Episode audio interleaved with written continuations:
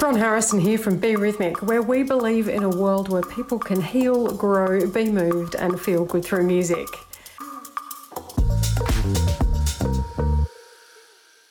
So, you want music lessons for your son or daughter, or perhaps yourself. But how do you know if the music tutor is going to be any good? Music tutors range from bedroom musos that rock up late, stink of grog from the night before, taught themselves with bad technique, have no idea of structure, shirtless, shoeless, awesome dude, I can get 20 bucks cash out for chilling out with a kid and like jamming some some tunes kind of types to exceptional musicians with poor communication skills to professional, educated, dedicated, talented, experienced, caring, qualified tutors with a wide variety in between. Like every relationship, you don't really know how it's going to pan out until the honeymoon period is well and truly over. But there are a couple of questions that can weed out the amateurs from the pros. So here goes. Think to ask Do you have any testimonials from other students and parents? Sounds obvious, but many don't ask. Like a job position, it is incredibly important when placing a stranger in a one on one role with you or your child that you check in with someone else that has. Another question How long has the company or the tutor been around for? Sounds obvious, but not one person has asked me this in over 20 years of teaching. You can also ask How many resources do they have? Some tutors just have a couple of books that their teacher gave them when they learnt music which are out of date or illegally downloaded material from the internet or illegally photocopied material.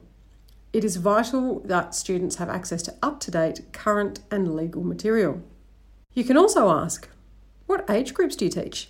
This is important as you need to seek tutors that have experience teaching the age group that you're seeking. Lots of people say any age because they want the cash, though adults and children have very different learning experiences. You can also ask how do you participate in ongoing professional development? Personally, I don't trust any professional that doesn't actively invest in their professional development. To be a better tutor, you must become a student again and you must keep learning. Otherwise, you become stagnant and boring. You'd be amazed at how many tutors don't invest in this. The benefits are incredible. It motivates the tutor, it expands their skill set and their mindset, Plus, the student ultimately gets this knowledge passed down to them. You can also ask, How much is a lesson? But more importantly, what does it include? Do not make the mistake of making a decision on price alone. I am amazed with how many people shop around for the lowest price without checking to see what that price actually includes, e.g., what equipment and resources does the student get? Is there an enrolment fee? Is it refundable? What forms of payment does the tutor accept? Is there a call out fee? How much? Now, on call out fees, honestly think about how much you value your own time. If it takes an hour out of your day to take your child to a lesson, wait in the car, pick them up, drop them home before running off to the next child's ballet lessons, is the call out fee worth being able to stay at home? As mentioned, do not let price determine your lesson, let value. If the student has access to thousands of dollars worth of material as soon as they sign up, consider this compared to having to buy all of the material yourself and being limited by one book. You can also ask Is the tutor or company certified with a third party organisation or an industry association? This is super important. Sure, it's easy to get a good reference from someone, but it's not so easy to get an association to give a tutor the thumbs up. Like some doctors that have no social skills, there are some amazing musicians out there with poor teaching skills. It's best to have a third party check over and to see that that tutor or that teaching company knows what they are doing. You can also ask Does the tutor have written terms and conditions? Many don't.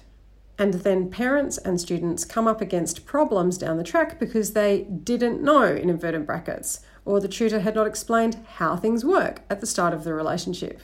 You can also ask what is the tutor's cancellation and makeup policy? You need to know what happens if the tutor can't make a lesson. Is there a backup? Can you get a replacement tutor? And what the process is if you can't make a lesson. You can also ask Do you regularly evaluate student progress? And how do you do this? It's super easy to waft along in music lessons without clear progression points. What tools are used to determine progress? You can also ask, What kinds of music do you teach? Do you want to be a rock drummer? Be able to play in the school band? A classical percussionist? A songwriter? You can also ask, Do you require students to perform during the year? Not all students participate in a band at school, so is there also an opportunity for them to perform? You can also ask, How much practice time do you suggest a student does? It's good to know from the outset what a tutor expects from the student. And lastly, a good thing to ask is what do you expect of your students and their parents? Like any good relationship, communicating clear expectations from the start means for smooth sailing down the track. Good luck! Bron Harrison is the author and producer of the Be Rhythmic podcast, sound designed by Be Recording. We couldn't do this podcast without our wonderful tutors and students. For more episodes, go to brhythmic.com.au. Thank you